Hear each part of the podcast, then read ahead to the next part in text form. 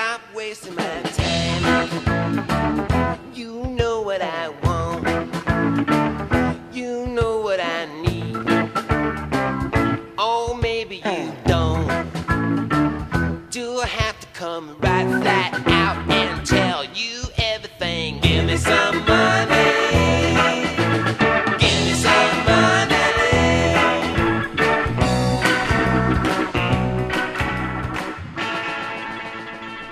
Hey there, podcast listeners. Ghost host Andy Lindberg here, and I wanted to remind you that we're still crowdfunding for our two thousand fourteen road trip to Southeast Oregon. We make this podcast for free. In fact, it costs us money to produce the podcast and host the website. And despite what you may have heard in the Oregon history community, the whispers on the street, Kick-Ass Oregon History is not gobbling up the grant money. In fact, we don't really qualify for any grants. So, we need your support. We're about five hundred dollars away from being fully funded for our road trip, and we'd love to know that we closed that distance through the support of regular podcast listeners like you. We've teamed up with Oregon crowdfunding platform Insided dot org. And if you head on over to O R history dot com, you can give us some money, five, ten, fifteen, as much as you can share with us to make more great Oregon stories. And then come August, we'll head out to Southeast Oregon, a part of the state that we don't know very much about, to find more stories to tell to you. We appreciate your support, and with your help, we'll continue to tell great Oregon stories. Thanks. You stay historic and kick ass.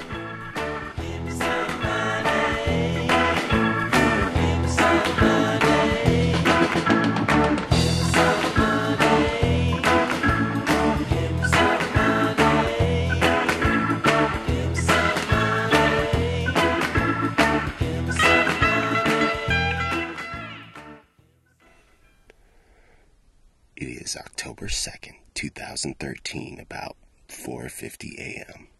It is so fucking cold that the resident historian can't even feel his balls. But somebody has to get up to cook the children breakfast. This is some cold-ass, kick-ass Oregon history. You're as cold as ice. You're willing to sacrifice our love. Welcome to another installment of Kick-Ass Oregon History, a survey created by the geeked-out history folks at O R history dot com. I'm your host, Andy Lindberg, and under the guidance of resident historian Doug Kenck-Crispin, we profile only the most badass, captivating Oregon stories. It's all Oregon sex, drugs, rock and roll, and earth-shattering, devastating destruction. Basically, the good stuff.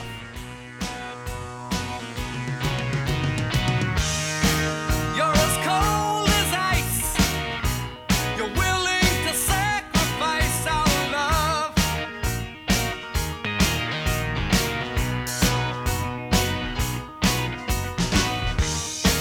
You want paradise, but someday you'll pay the price, I know. Recently, a public school in Portland, Oregon, experienced the effects of the federal government shutdown firsthand. The school had been planning for six months a field trip to Crater Lake National Park. Students found out the day before they were to leave that Crater Lake was closed. What do you think about not being able to go to Crater Lake? I think it sucks. Republicans. Sucks.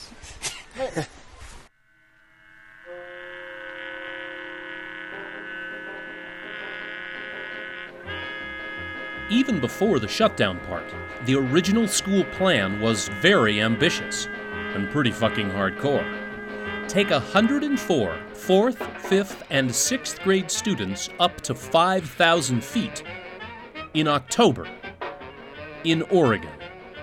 Run a four-day, three-night outdoor school-type program, but completely self-contained. No cabins, no dining hall, all outdoors. And this wasn't some contracted educational program administered by the M E S D or O M S I, both of which are exceptional programs. No, this school program was planned, organized, and implemented by teachers and parents. Tents and some sleeping bags were rented from R E I and P S U's outdoor program. An R V was picked up in Eugene to serve as an infirmary. And parents, including an M D, a naturopathic doctor, and a nurse, comprised the medical staff. Propane crab cookers and other field kitchen equipment was collected from parents and grandparents for preparing meals and hot drinks. Food was purchased at Costco and Cash and Carry to be cooked by parent volunteers.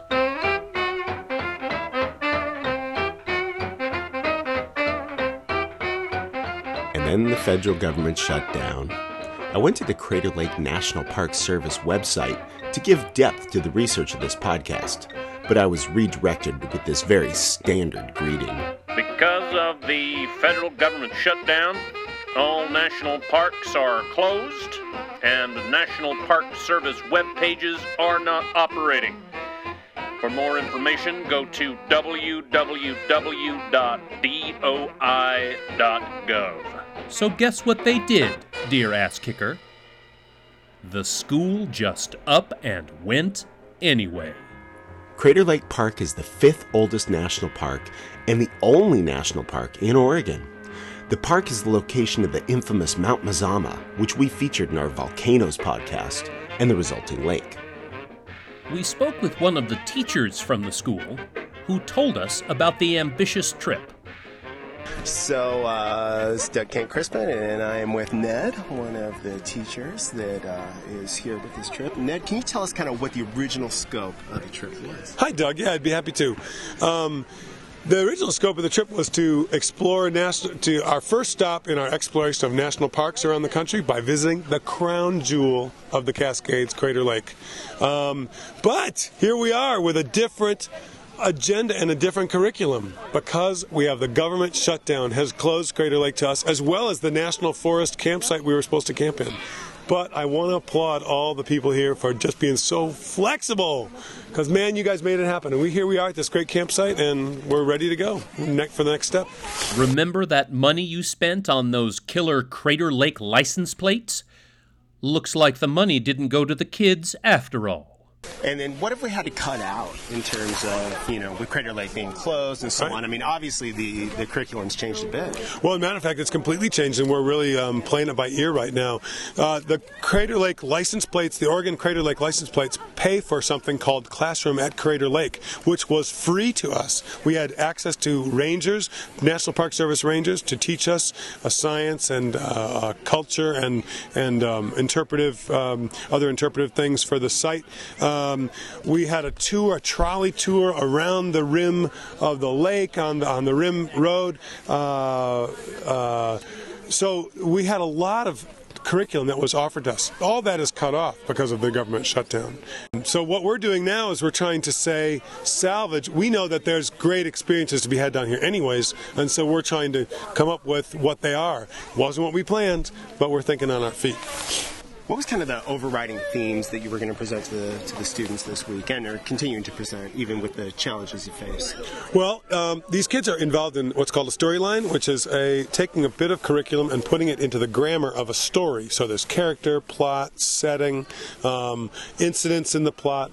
One of the incidents in the plot was that these children were Um, invited to be interns in a, a, a ranger intern program, and this was this Crater Lake trip was the training of those ranger interns. So um, uh, they the um, activity would have been they would have researched the history, cult, the natural history, the cultural history, the flora, the fauna, uh, the recreational possibilities, safety issues at Crater Lake, and then they would take that back to the classroom. And then apply that same uh, methodology to other national parks in the country. So this was going to be a big basis for this, the study to come. So we're really having to think on our feet here. So. Well, I think you're doing a fantastic job. And, thanks, Doug. Uh, even though it's awful cold. Yeah, I know it's you, you cold. Can't do anything super cold, but isn't it beautiful it's here? Lovely. Man, absolutely. Is it good. Thanks, Ned. You're right. Thanks, Doug. Jackson F. Kimball State Park was chosen as the new base of exploration, a reasonable drive from Crater Lake. For all of you Oregon history geeks, and face it, if you're listening to this podcast, you're probably an Oregon history geek, Kimball State Park is near the original site of historic Fort Klamath. And while it was certainly no Crater Lake, it's a very beautiful location at the headwaters of the Wood River. From Kimball, you can see the spring bubbling out of the rocks, forming the lagoon that is the headwaters of this river. The site had a circle of ten primitive camping sites, so the maximum capacity might be eighty folks or so, but about one hundred fifty students and adults dropped down into this aspen-treed location to set up camp. The site was primitive, meaning just two outhouse shitters and no running water. Nonetheless, the Oregon State Parks really stepped up and brought in three extra porta-potties, and the site became a little more livable. So, Crater Lake was closed. But the students decided they wanted to go see for themselves and ask National Park Service Rangers some rather pointed questions. I am with a sixth grade parent, Gwen, who went with a teacher in the student group today who defied the federal ban. Can you tell us what you did, Gwen? Well, um, we walked up to the entrance of Crater Lake National Park. It was a very interesting and surreal experience today because it was completely roped off with a sign on it that said the government has shut down and we are not allowed to enter the park. We interdu- uh, interviewed, the students interviewed, a very kind park ranger who explained the role, the complicated and mixed role that he has to play today in turning people away from the park. Uh, we then moved on and uh, just felt the need, uh, we felt the spirit of Woody Guthrie, really. This land is our land, and we found uh, a trail and drove up to a now sort of defunct entrance, and we took a walk uh, on our land. And we looked across the horizon, looked at the pinnacles, uh, looked at some amazing geological formations, and I was really inspired by the, I think, the positive energy I felt in um, the in the with the children that I was walking with today. They were excited, they wanted to be there, they had deep respect for what they were seeing, and it just felt like a completely affirmed experience. This is what we should be doing today. It's a beautiful sunny day, and we should be celebrating our forests and our beautiful Oregon landscape. And you didn't need any permission. No, we didn't. We did quite well on our own. Uh, everyone had a buddy, and everyone was very safe and seemed to be very responsible in their hiking, and just took joy in the landscape. Uh, it was incredible, and I'm just so proud to be an Oregonian, and I'm really excited that my kids get to grow up here. Thank you so much, yeah. Gwen. The students had a good grasp of what specifically was the cause of their topsy-turvy field trip. While the details may be hazy, the gist of the causation was not. What happened when you went to Crater Lake? Well, we couldn't get in. Why not? Government shut down. Do you know why they shut down? Some decision thing. What do you think about it? It's a little weird that they would just shut down all of, all just because of a simple decision. What do you mean? Um, I like that idea. What do you mean? Go with that some more. Well, there was some choice between the Republicans didn't like the health thing. Uh-huh. I don't know much more about it. And if the specific reason for the shutdown was a bit esoteric for the students, the flashing police lights and an armed ranger with a pistol and a taser greeting them in the morning put everything in perspective. We spoke with one of the teachers who approached Crater Lake's Checkpoint Charlie. Well, this is Doug Kenck-Crispin, and I am chatting with a teacher uh, from the school who uh, we're with down towards Crater Lake. And I understand you went towards the lake today. Yes, we did. We went all the way up to the headquarters, mm-hmm. try, trying to get into the trying to get into the park. And how did that go? Well, we were greeted by several park rangers um, and flashing lights, and um, no access to the park. Park was closed. See, I heard another group said, you know what, screw that, we're going into the park anyways. And I heard another group of students, along with their chaperones, did. They decided that uh, the rules of the federal government closing didn't necessarily apply to them. Well, we, we did manage to find a trail that allowed us to get in and look over the pinnacles. Beautiful, beautiful area. And uh, so we, we did get to see a little bit of the park. This is true. So tell me, how has the curriculum changed from when we left Portland Tuesday morning to being here right now? Um, I guess the main piece is that we were going to be working with rangers up at the rim. We were going to get an opportunity to learn about the geology, uh, wildlife, plants of the park, um, and take hikes within the around the rim of the lake. Um, It's changed in the sense that we've really had to um, think on our feet and look at the resources around here, which the, the other agencies around have really stepped up. Um, we've had a chance to, to do some, some hikes to learn about the, the history of Oregon, more from a, uh, the logging industry. There's a great logging museum nearby um, that, that we went to. Um, the team building, the relationship building, the social dynamics, um, that really hasn't changed. But in terms of the U S history aspect, where I'm really helping the kids to understand uh, National Park Service, the role that the National Park Service plays um, has been diminished greatly. They're learning uh, more about the civics end of things. And in general, do you feel there's a, a, a mood about this trip from the children that is at all negative? Um, there is a disappointment. There was a def there was a definite disappointment from the kids. Um, they met a, they met a ranger who was eloquent, kind, um, firm about why he wasn't able to let them in. He spent forty-five minutes answering their questions, um, and there were some tears. Um, and some disappointment for sure from the group. They really wanted to get into the lake, but I think that they're, um, I mean, they're having a great time here at the campsite that we were able to find on a, on a, on a step, and so that part is fa fabulous. Did you get any uh, pictures of the children crying in front of the ranger? I mean, that gets crazy hits on YouTube. I mean, that's, that's just a done deal. Um, there is a parent who has been photo documenting this entire experience, and he may have zoomed in on on a couple, but um, I think it was uh, some of the adults too, I have to say. There was one child in particular who was so eloquent. It was kind of like out of the mouths of babes, and he, he um, let the ranger know how he was feeling about not being able to get into the park, and there were some non-dry eyes in the bunch. Well, thank you very much. Just as a parent, I'm really, really enjoying this trip. And we didn't get to go to Crater Lake, and, you know, that kind of sucks. But uh, nonetheless, it's it's just been a wonderful time with the children and you guys and the staff. Yeah, thanks. We're here. We're together. It's beautiful. And this is what it's all about. Definitely. Yeah. Thanks for coming. Thank you.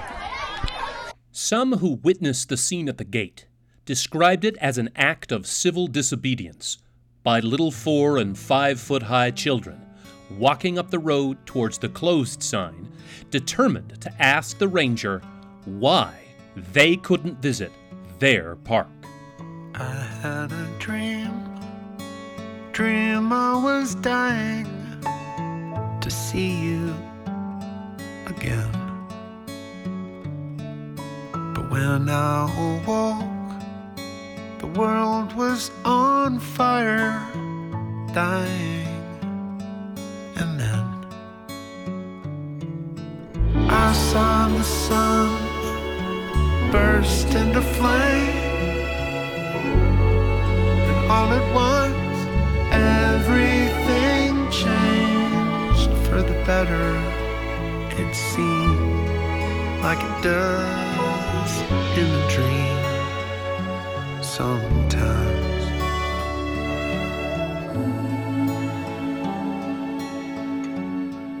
But the school group wasn't a bunch of sticks in the mud. One of the rangers stopped by their camp at Kimball as a dinner guest. This is Doug Kenck-Crispin, and joining us for dinner tonight at our Oregon State Park is one of the rangers from Crater Lake National Park, and her name is Emily. Emily, I'm glad that you could join us tonight for our chicken cacciatore. I am super glad to be here. I had a delicious uh, tofu vegetable sauce on that, my that's pasta. That's right, because we make a vegan version of, of all of our, our meals, of course, because we're from Multnomah County, uh, even though we're down here. So uh, tell me, Emily, uh, your perspective. You know, we had one hundred four students and uh, nearly fifty adults uh, ready to go to Crater Lake, and which is, of course, an Oregon treasure in addition to being a uh, federal national park. And so we came down to this trip, and we were told that the park was closed. And obviously, uh, you work at the park, you are a federal employee, you certainly have a unique perspective. What can you tell us? Well, I was sitting around the table with my fellow rangers on Monday, and we were planning out all the adventures we were going to have with this group. And two of us had, were here three years ago with the group before, so we were extra excited because we know how big a deal this trip is and how much you uh, plan for it, prepare for it. We wanted to be a part of it. Uh, we had great plans despite the snow on the ground. We were just going to forge forward, find new trails, and make a new adventure. And then it all fell apart. Uh, we've just been sitting around twiddling our thumbs, watching more snow fly. Uh, this has been my greatest pleasure to come down and see what you have made of this trip. I'm so impressed by this crew, and just the sound behind us right now is testament to the fact that where there's a will, a great educational field trip can always happen. Doesn't matter where you are. And yes, one of Oregon's most amazing treasures is right up the road, but I think the real the real gem is right here in this group and the energy and enthusiasm that you've brought forth.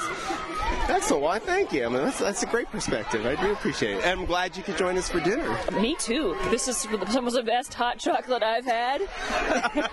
That hot chocolate was made from little packets opened up by twelve-year-olds who added a little sprinkle of love.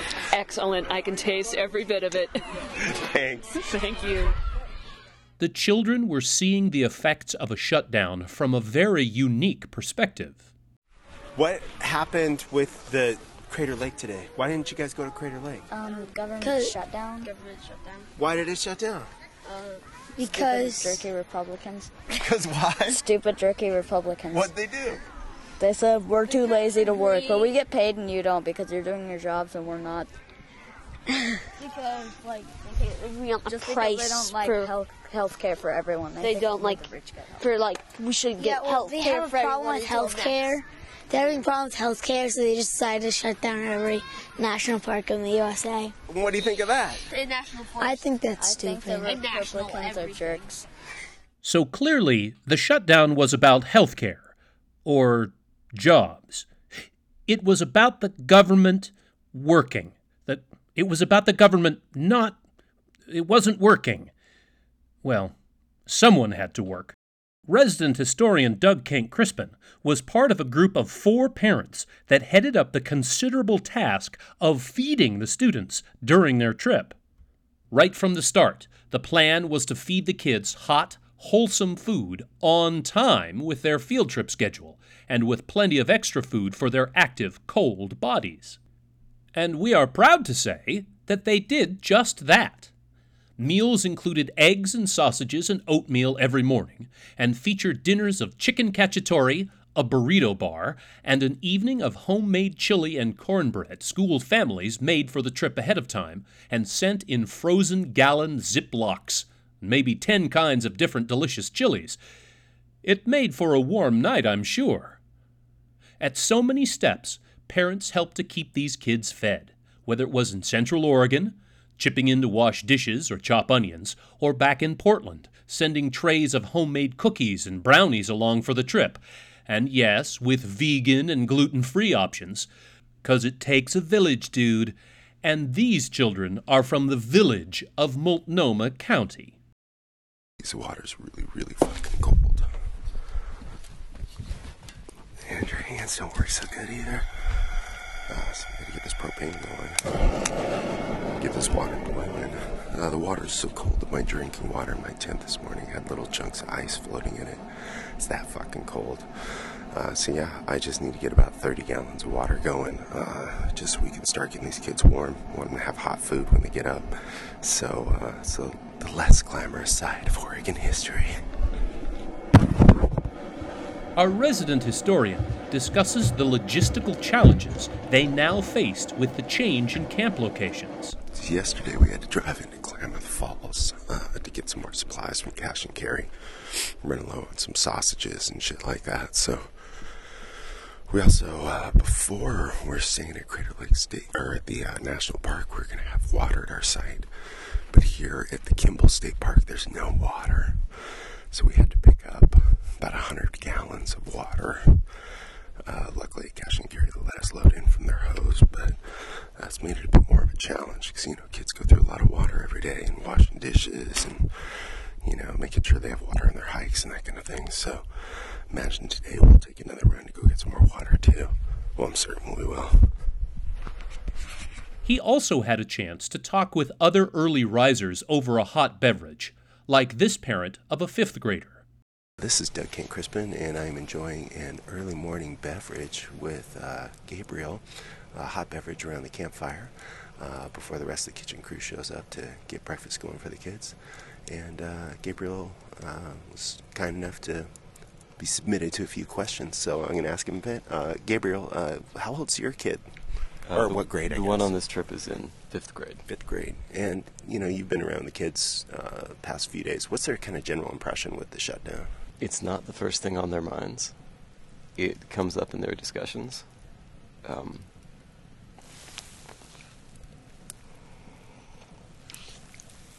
I think they're frustrated to not see, to not be able to actually see Crater Lake and not get into the park, but they're engaged with what they're busy and engaged with what they're doing. It's only, it's only when we're sitting refl- actively reflecting on it or engaged in the park that they're talking about it, thinking it through. Um, and voicing their troubles, or when when we're driving between places, if we've been in the car long enough, the subject will get there, and they'll start trying to suss it out and figure it out. But it's really, it's much more um, the the sense of the sense of frustration and doom and loss was greater before we actually got going on the trip, and now that they're on the trip, they're really really busy with everything else, and so it's just.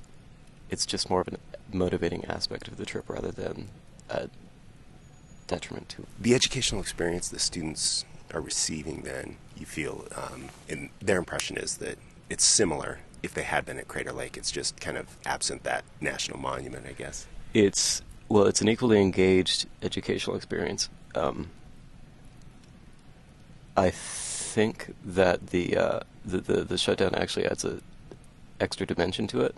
So um, the shutdown isn't foremost in their minds all the time, but it it changes the way they look at the life of the Rangers. A big part of the trip was looking at the life of the Rangers and what it means to be a Ranger, and what it means to be uh, responsible for federal lands and engage with the public, and they are getting that in an extra layer this time. So they're not So they're go- they've gone beyond the frustrated point for the moment to be really, really engaged in what's going on and engaged in their present. And I'm sure they'll, once they're done with the trip, I think there'll actually be a lot of fr- regret and frustration that they didn't actually get to see Crater Lake. They'll tell about the trip, and then at a certain point they'll go, well, you didn't see the lake. That's just a prediction. But no, they're very much, yeah, they're, they're very much with what's happening. No one's crying about it. They're mostly just trying to stay warm. In a situation like a federal government shutdown, you utilize the resources you have at hand. And the Klamath country is logging country. So what did you do today? Um, hiking in the snow. And, um, well, having a snowball fight. And visiting a logging museum. What did they talk about at the logging museum? Um, we were just writing down some facts. We didn't really talk about much. Did you see any cool stuff there? Um, yeah. There were, like, some cabins. Old log cabins or something? Yeah, like replicas of what loggers built when they were at logging camps. That's rad. And of course, we couldn't have made it through this exercise without a little help from our friends, the state of Oregon. I'm talking with Ranger John from Oregon State Parks here. So, John, thanks so much for helping us out and hosting us. You're so welcome. I'm glad you, I hope you guys had a lot of fun here at Kimball and at Collier Park. So. Yeah, we had a great time, you know, and it was, you know, that we just didn't know, you know, a, a day or two before we left what was going to happen. And, you know, you were really kind of instrumental in making this all work out. Well, I'm glad we helped you out as much as we could. Um, maybe next time you, we'll, we'll have more advance notice where we can get more planned for you and have Collier open up next time where you can stay over there and have hot showers and things like that. Definitely. Well, thank you, and uh, hope hope you enjoy your sausage and eggs. Oh, I am enjoying the heck out of it. We do you pretty guys, good spread out here, very, don't we? Thank you very much for feeding me today, and like, and I hope you guys have a safe trip going back yeah, home. Definitely. And I'm glad to see you guys having all this fun. I'm enjoying seeing our campground full. This is amazing. It's a sea of tents that you've got here. Yeah, and what's the capacity usually here? Uh, well, we've got fifteen sites here, and eight... probably about four to eight tenths of site. So, yeah. so we kind of maxed it out. You've maxed it way out, but that's okay with us. We got people in here. And again, I want to thank you, you know, bringing the porta potties and all the extra services and the daily trash run and everything. It's been fantastic. Oh, you're so welcome. I'm glad we could do it for you. That's what Oregon State Parks are here for. We're here to serve the public. And um, I'm glad we got to get you over here at the museum at Collier, because that's the fun part of seeing the logging history from man to he- to equipment and everyday life. Thanks, John. You're welcome. It was amazing to see the whole operation as it played out. Children being educated, entertained, and well-fed, dealing with the reality of a federal government that can't keep its shit together. Rolling with the punches, running with the hand that was dealt them, all those goofy fucking cliches in spades. Frank, one of the other cooks, chatted about it with the resident historian at the end of the trip. All right, so Frank, you and I have been cooking for the for the kids all day, every day, making supply runs. Yeah, pretty much. It feels a little bit like Stockholm Syndrome, that I've been kidnapped by a hundred children and not released until I've given them so much food that they will burst. And they're, they're about at the bursting point. I think they are about the bursting point. I mean, some of them couldn't get out of their tents this morning. So what do you think? I mean, you know, the plan changed quite a bit. You know, Crater Lake was out because uh, the feds closed it down. What do you think about the experience for the kids? I think it's been wonderful. I think that the important thing is that they, they understand nothing about politics like most of North America, so nobody really knows what's going on. We also checked in with teacher Ned to see how he thought things went. So, um, I'm talking with Ned, the teacher, again. Hi, and uh, how are you doing? I'm good. Good breakfast? Yeah, I got a little... Uh... A little rock hail here and some eggs and some nice uh, brown and turf sausage. Looking good. Excellent. Good, yep. Good. Well, we're the last day, last breakfast. We're getting everybody packed up. You got a brief little summation? I know you can't you know, really sum it up in a sentence or two, but... Well, it's really about just children who are so willing to do the work, and they're so... It, they love each other, and they, they really love the outdoors, and they did a great job. This was hardship. This was a hardship. It was cold, and uh, they were away from home. They were away from their families. Um, but they were so game. They were really, really troopers. I really appreciate them. But the trip, we got thwarted at every turn. But my friend Holt, my teacher friend Holt, or uh, Craig Holt, said that the uh, field trip goddess was was uh, smiling on us the whole time. Because, I mean, we would come across a roadblock, and then an opportunity would be presented. And then we'd come across another roadblock in our plans, and an opportunity would be presented. The children have really, le- really learned to be flexible, and uh, it's been a fantastic trip just for that. Excellent. Well, it sounds like I need to get back to some kitchen duties. Sounds like it. Thanks, Ned. Maybe future historian Max Kenck-Crispin summed it up best. How come you guys weren't able to go to Crater Lake National Park? Um, because of the government shutdown, and um, we couldn't, because the government shut down, I guess. Do you know why the government shut down? Um, they were in the argument about, like, Obamacare and when it should start. What well, do you think about um, that? Well, health care. What do you think about that? Um, it's kind of upsetting that we didn't get to go to Crater Lake when this trip was going about was about going to Crater Lake. Do you think it's uh, any less of a good experience or anything like that? I think it's still fun, but I would have liked to see Crater Lake. Hey, feds. Fuck you. I don't need you telling a bunch of ten, eleven, and twelve-year-olds that they aren't allowed to visit one of Oregon's natural treasures. I don't mean to get all Cascadia on your ass, Mister Federal Government, but who the fuck do you think you are? Oh, it's a national park, so the kids who live in the state of Oregon can't learn about their beloved region and come visit it? Is it because you can't afford the upkeep? Well, shit, give it back to us. We'll take real good care of it. I know a hundred little helpers who would love to assist with the upkeep of such a treasure. They've been studying the task, in fact. I have a little idea. Why not turn off your goddamn war machine for a day or two? Hell, even just for a few hours.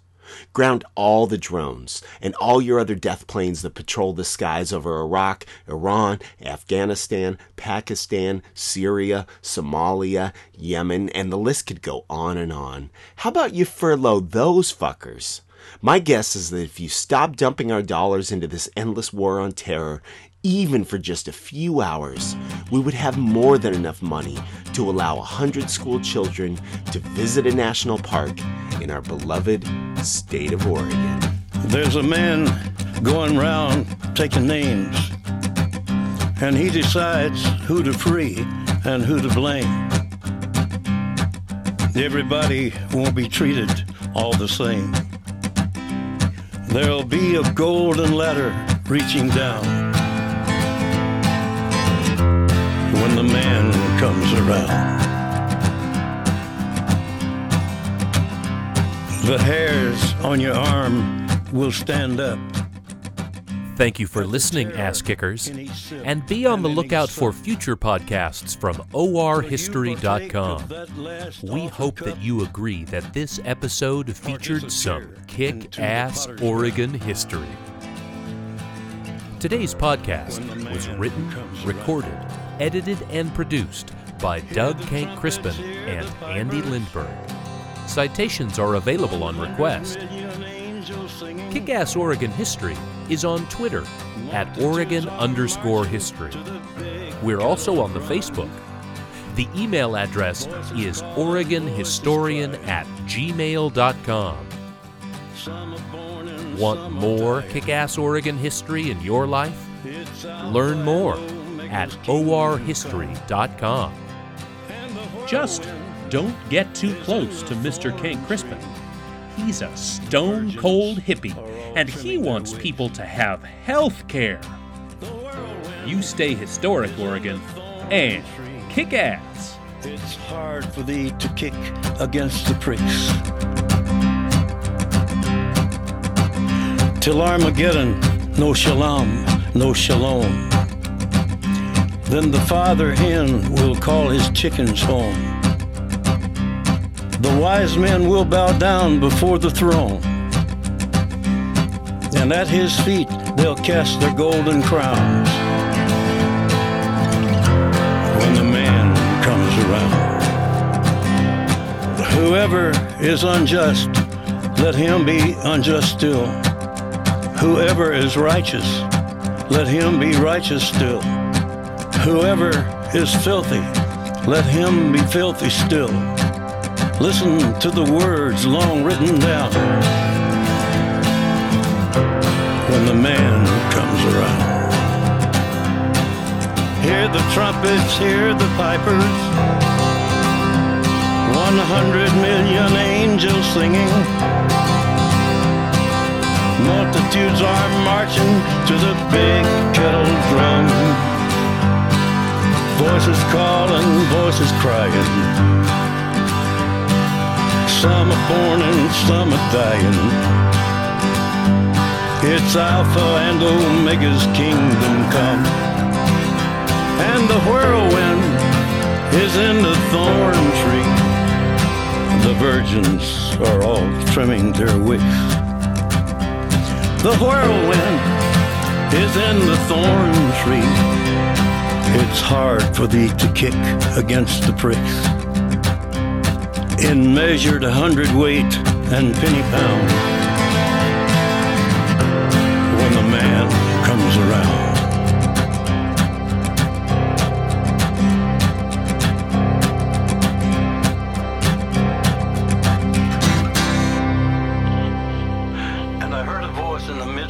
Four beasts, and I looked, and behold, a pale horse, and his name that sat on him was Death, and Hell followed with him.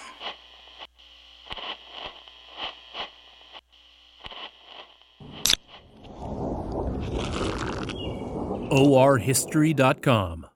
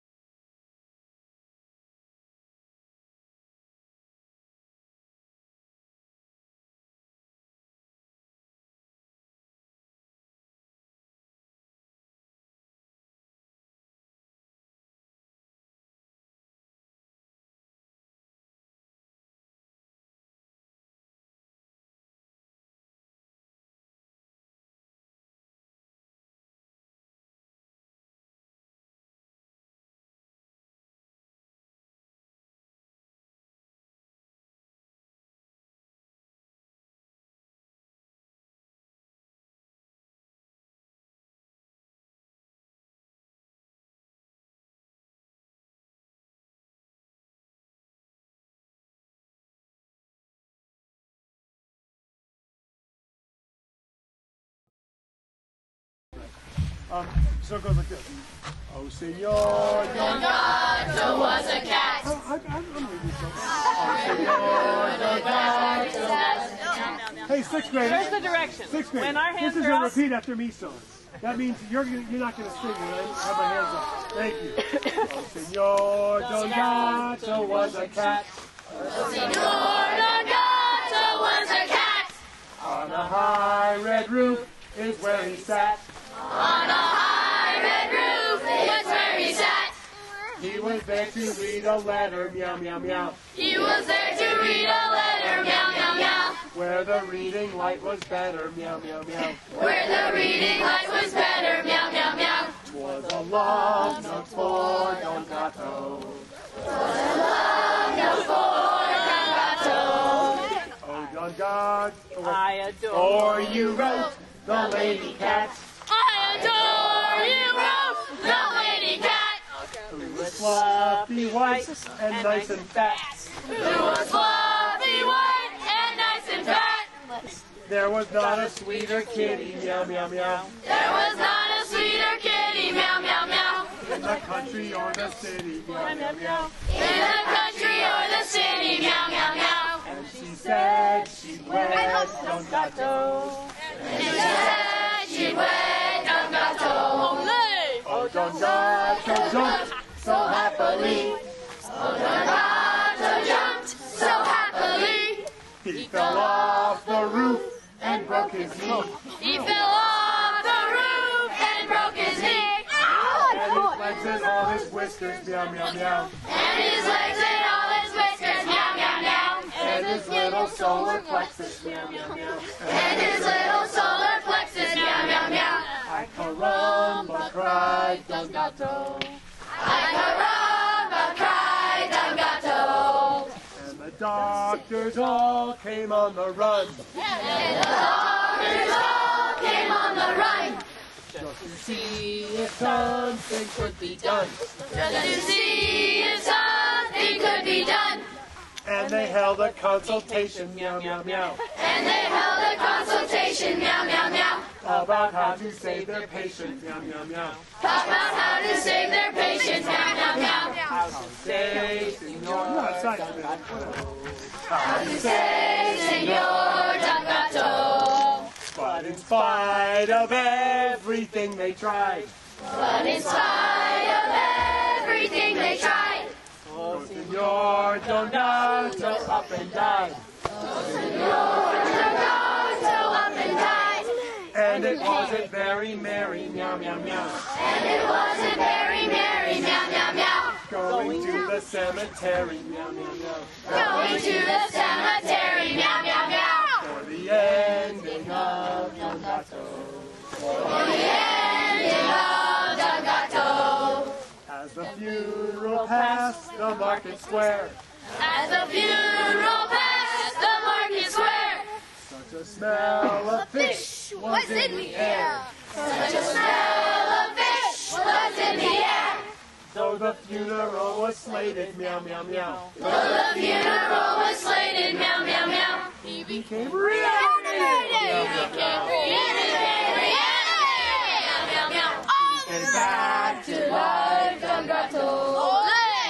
Back to life, Dangato. Ole! Look at the stars! Yeah, yeah, yeah. Stars! Uh, you have one more song? Yeah, yeah, yeah, yeah. Yeah. You go for it. You go for it. Yeah, you go for it, right? You both do it at the same time.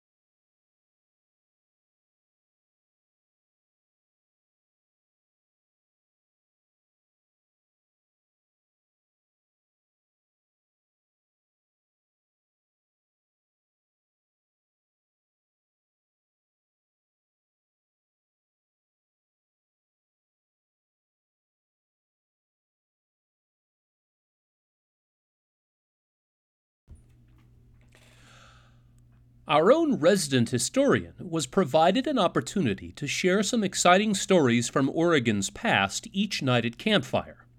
And while they lacked the F-bombs and other naughty words that often accompany his and while they lacked the F-bombs and other naughty words that often accompany his presentations, you can't say that shit in front of kids. They were kick-ass examples of Oregon history. Let's listen in to a few clips from his talks, and imagine, if you will, where the fuck words would go.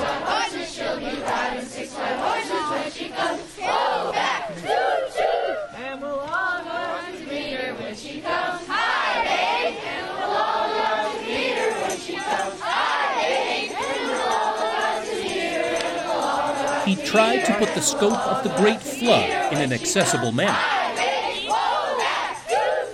It was the mood of the closure, but he got a little Cascadian on their little asses. Japanese balloon bombs were on the menu, but his finest performance was on the second night when he told the story of the Roseburg blast.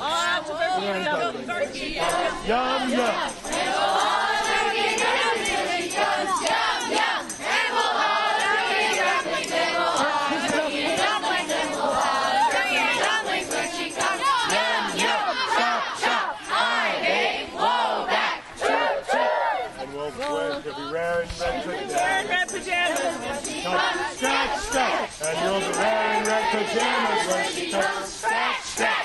shall be wearing red pajamas, she'll be wearing red pajamas, she'll be wearing red pajamas when she comes. Scratch, scratch, yum, yum, chop, chop, high, big, whoa, back, choo, choo. And we'll have to sleep with Grandma when she comes. Move over. And we'll have to sleep with Grandma when she comes. Move over. And we'll have to sleep with Grandma, and we'll have to sleep with Grandma, and we'll have to sleep with Grandma when she comes. Move over. Stretch, yum, yum, chop, chop, high, hey, whoa, that, choo, choo. Well, we'll have a great big party when she comes. Yee-haw! And we'll have a great big party when she comes. Yee-haw! And we'll have a great big party, and we'll have a great big party, and we'll have a great big party when she comes. Yee-haw! Stretch, stretch, yum, yum, chop, chop, high, hey, whoa, that, choo. Oh, yeah! Give them a round of applause for yourselves. Woo!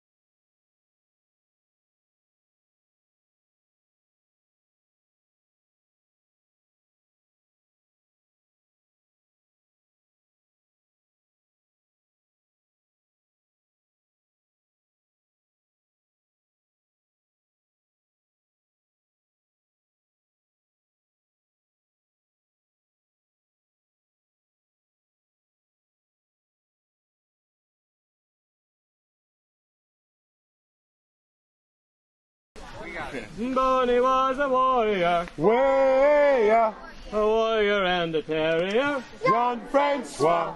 Bonnie fought the Russians, warrior, the Russians and the Prussians, Jean-Francois. Bonnie went to Moscow, warrior, lost his army in the snow, Jean-Francois. Oh, Bonnie fought at Waterloo, warrior. There he got his overthrow. Jean-Francois. Away in Saint Helena. Hey, Boney broke his heart and died. Jean-Francois. Yay! Yeah. Awesome.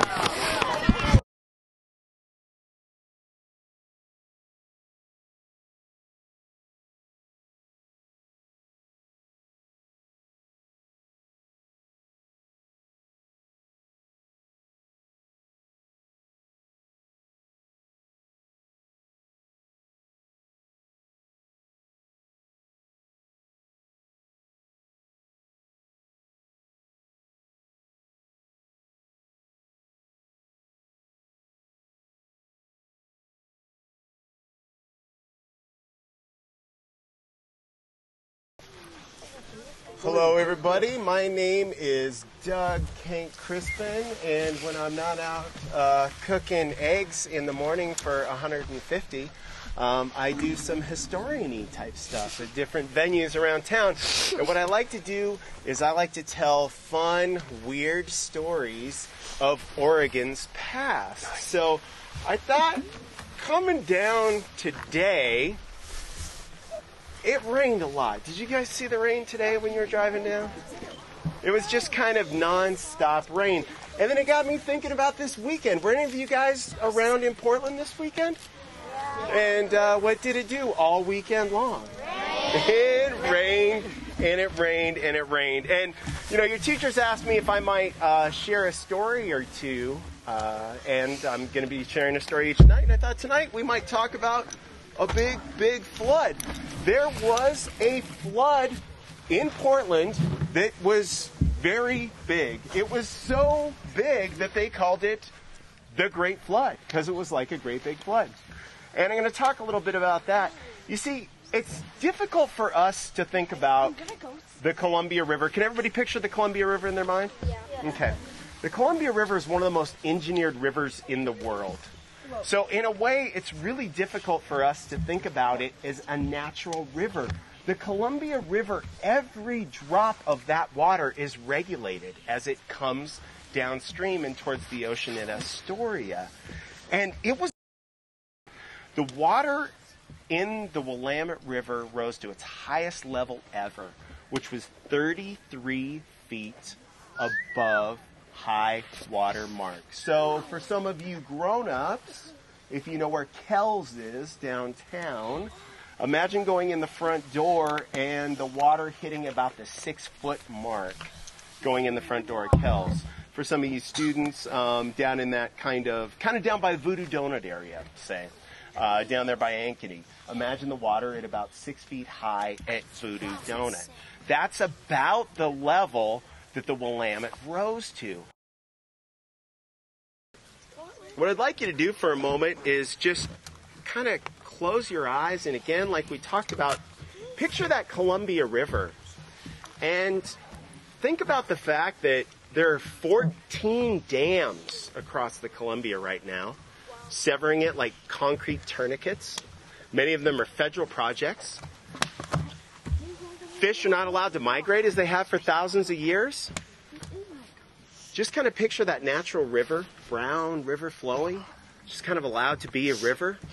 I don't know if we really can, uh, but yeah, that's just kind of what I wanted to leave you with tonight, guys, is uh, just picturing that Columbia River with a chance to be a real, live, natural river.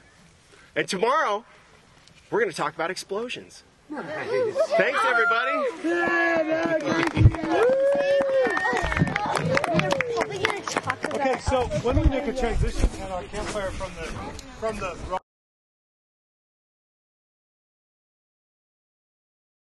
Drop, please. All right. Thank you.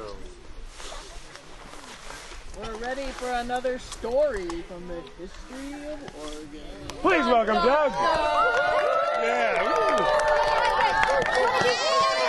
Hi, everybody. What explosion? I'll, I'll tell you. I'll tell you. You, you. you guys hold on. So, everybody, remember last night I told you that I was going to tell you another explosion story. No, no.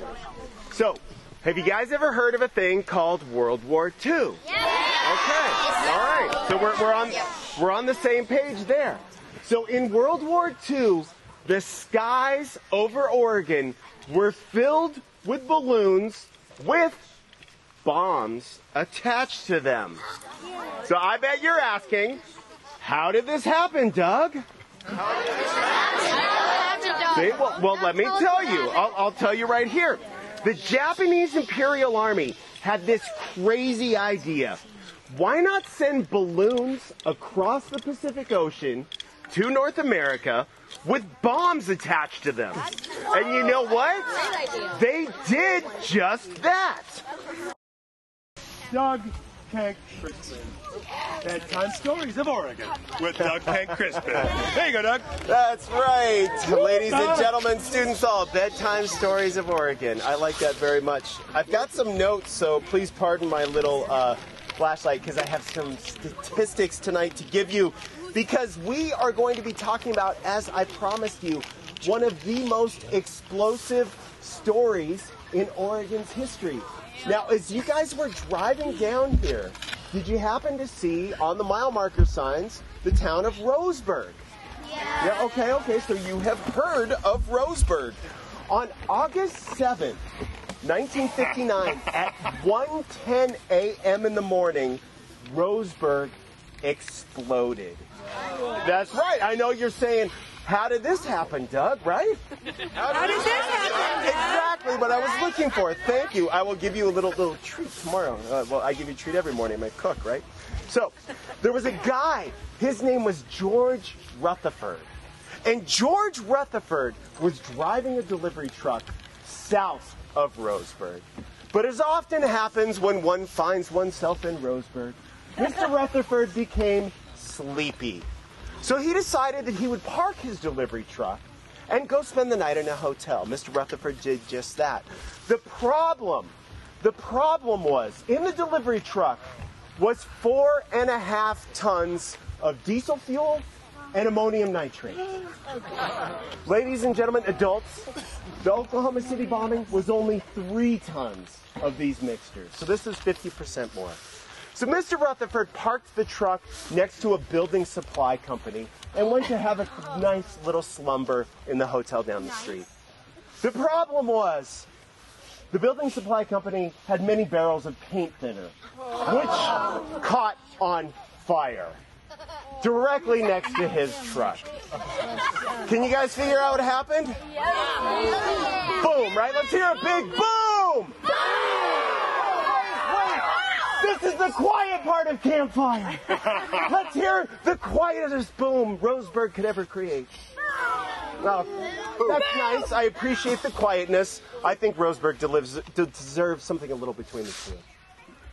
There we go. I like that. That's, that's pretty good. Boom. Okay. So, the explosion occurred. thirty city blocks were damaged. Eight city blocks were totally destroyed. The Coca-Cola Bottling Company, the bottling plant, was gone, as was Central Junior High School. The, I'm sure you guys are crying over that. Uh, the blast left a hole twelve feet deep and fifty-two feet in diameter. Windows nine miles away shattered, and the blast was heard thirty miles away from Roseburg. Adults in the crowd? There was a three hundred foot mushroom cloud, and folks thought the Soviets had dropped an A-bomb.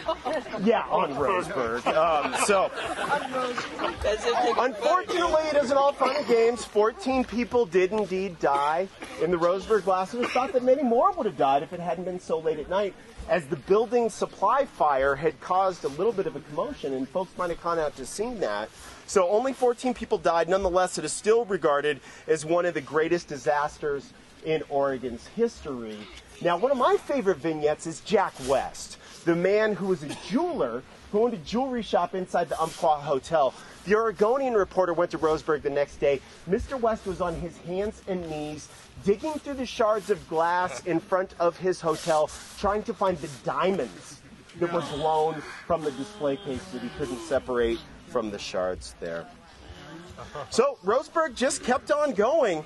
And if you guys are ever driving a truck in your future lives with ammonium nitrate and diesel fuel in it, please just keep passing through Roseburg. Uh, they've kind of been through enough uh, at this point. So tomorrow I will be back again, and I am going to talk again about more explosions in Oregon's past. We've got a little good thing going here, kids. So uh, this one will be balloons that explode. So yeah, I'll, I'll let you think about that. And uh, thanks again, everybody.